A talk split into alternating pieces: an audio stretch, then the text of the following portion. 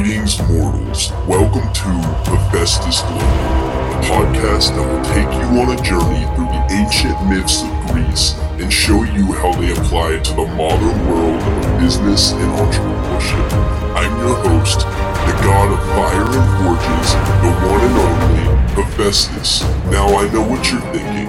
What is a god doing hosting a podcast about entrepreneurship? Well, let me tell you, mortal.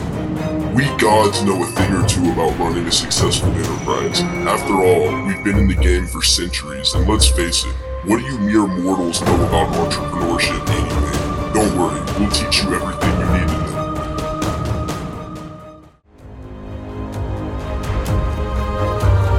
Welcome back, mortals, to Hephaestus Global.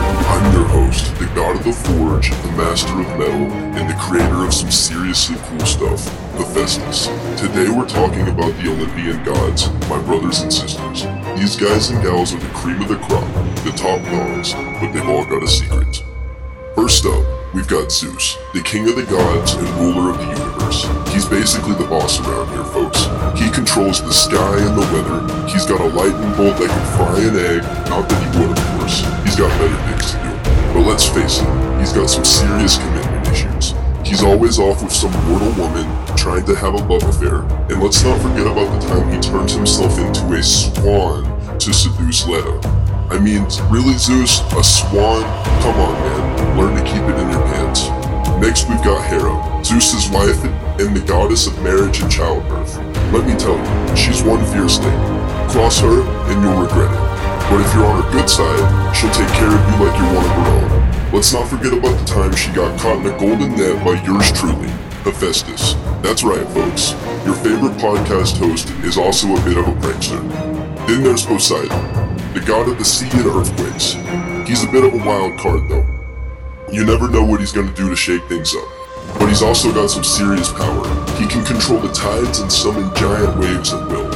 However, can be a little slow, like the time he got in a fight with Athena over the city of Athens, and he tried to claim it by making a saltwater spring. But Athena beat him by making an olive tree. I mean, come on, Poseidon. An olive tree is way more useful than a saltwater spring.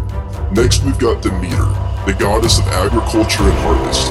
She's all about that farm life. If you need some help with your crops, she's the one to call. Kinda a bitch though, if you ask me. She got mad at humans one time and literally created winter. Talk about creating a body count. Then there's Athena, the goddess of wisdom, warfare, and craft. She's basically the jack of all trades of the gods. If you need something done, she's your girl. And let me tell you, she's got some serious brains. She can be a little reactive though. She turned Arachne into a spider for boasting about her weaving skills. I mean, talk about overreacting a little bit, sis. Next, we've got Apollo, the god of music, poetry, and prophecy. He's like the ultimate bard. But let's not forget about the time he got into a music contest with Pan and lost. That's right, folks. The god of music lost a music contest. I guess he just wasn't feeling the groove that day. Can't forget about Artemis, the goddess of hunt and moon. She's one fierce hunter, folks. You don't want to mess with her. One time, she turned a mortal into a stag just for seeing her naked. Sounds a little bit extreme. Then there's Ares, the god of war. Let me tell you, he's one violent dude. But hey, if you need someone to fight your battles, he's your man. As long as you don't piss off Athena. She's already proven she's too smart for him. Next, we've got Aphrodite, the goddess of love and beauty. She's basically the Beyonce of the gods. She's got the looks and charisma of the bench. Let's not forget that she has commitment issues herself, though. Must look up to Zeus or something.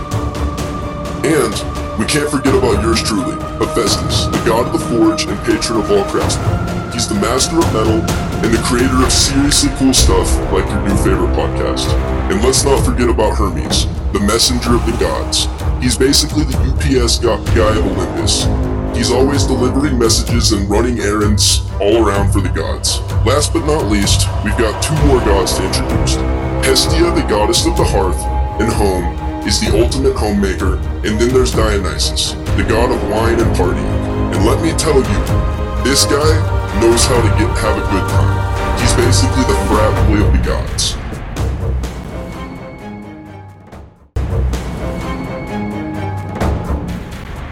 Well, mortals, that's all we have time for today on Hephaestus Global.